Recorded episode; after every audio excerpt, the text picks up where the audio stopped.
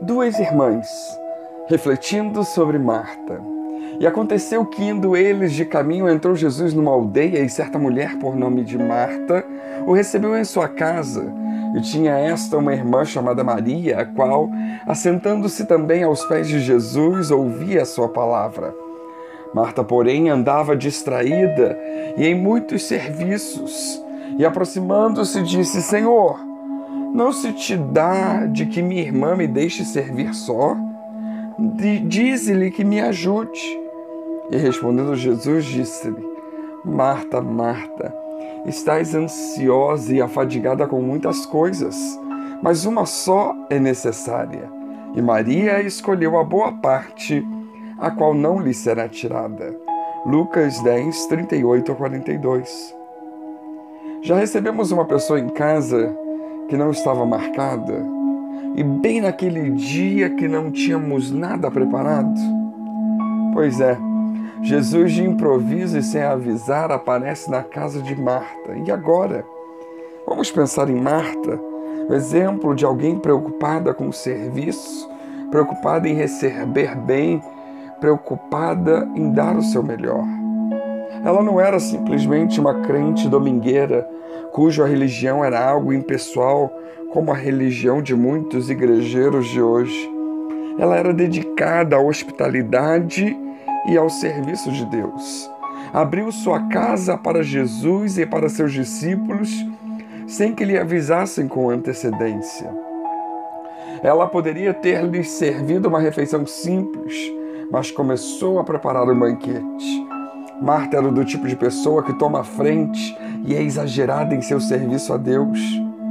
Agora podemos pensar: poxa, poderíamos usar mais Martas na igreja de hoje, certo? Não, é errado. O Senhor rejeitou o serviço de Marta. O serviço não o agradou. Não há nada de errado com o serviço exagerado, mas havia algo errado em Marta que fez com que o seu trabalho árduo não contasse. E o que estava errado? Marta estava preocupada. O verso 40 diz que ela estava mais preocupada com o serviço do que com as pessoas que servia. O que há de tão ruim nisso? Preocupada com o quê? Com o serviço e não atentasse para a pessoa a quem estava servindo. Marta permitiu que a preocupação com o serviço a Jesus fizesse com que ela não desse a atenção devida a Ele.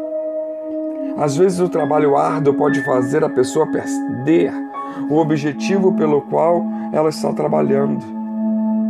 Talvez igual aquela mãe que trabalha o dia todo e metade da noite na véspera do Natal para preparar um banquete para sua família e no momento da comemoração ela está tão cansada ela está cansada demais para aproveitar a refeição, para desfrutar a companhia da família.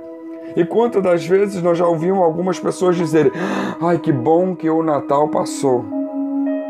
Porque a preocupação pode transformar algo maravilhoso em um fardo. E isso não é tudo. Ouçamos como Jesus explicou a atitude de Marta. Alguém ao ouvir, pode pensar que Jesus estava irritado ou mesmo zangado com ela, mas não. Ele estava cheio de afeição por ela. Jesus lhe disse: Marta, Marta. Quando o Senhor repete o seu nome, significa que ele ama muito. E também significa que ele está prestes a dar-lhe uma repreensão muito séria. E de acordo com Jesus, a preocupação de Marta teve muitos resultados negativos ela foi levada à preocupação que a levou a ficar aborrecida com muitas coisas. Pensemos juntos. Deus estava sentado na sala de estar de Marta e ela estava preocupada e aborrecida com muitas coisas. Para Marta, a presença de Jesus, ao invés de ser um prazer, era uma pressão. Jesus estava em sua casa, mas ela estava preocupada demasiadamente e não se sentiu abençoada com ele lá. Isso é o que a preocupação causa. Ela nos deixa insensíveis à presença de Deus e nos leva a uma esfera de confusões desnecessárias. Mas esses resultados são insignificantes se comparado a outro aspecto que Marta estava preocupada. Marta julgava sua irmã. Ela perguntou a Jesus: Senhor, não te importa que minha irmã tenha me deixado com serviço? Diz-lhe que me ajude. Marta não estava, na verdade, fazendo uma pergunta a Jesus. Marta estava usando uma pergunta para expressar a sua indignação com o próprio Senhor. Da mesma forma, quando o irmão pergunta ao irmãozinho: Por que você é tão estúpido? Não estava esperando uma explicação sobre a genética e a herdariedade. Ele está expressando sua raiva contra o seu irmão. A preocupação faz com que deixemos de lado a presença do Senhor. E quando tentamos servir ao Senhor sem Sua presença, ficamos zangados com Ele e com os seus servos. Também tentamos usar o Senhor para controlar os outros. Diz-lhe que me ajude. Muitas vezes, a preocupação pode até mesmo levar-nos à arrogância de querer dar ordens a Deus. A raiva de Marta não só alienou da presença de Jesus, mas ergueu um muro entre ela e sua irmã. Ela estava julgando Maria, aquele de quem o Senhor se agradara.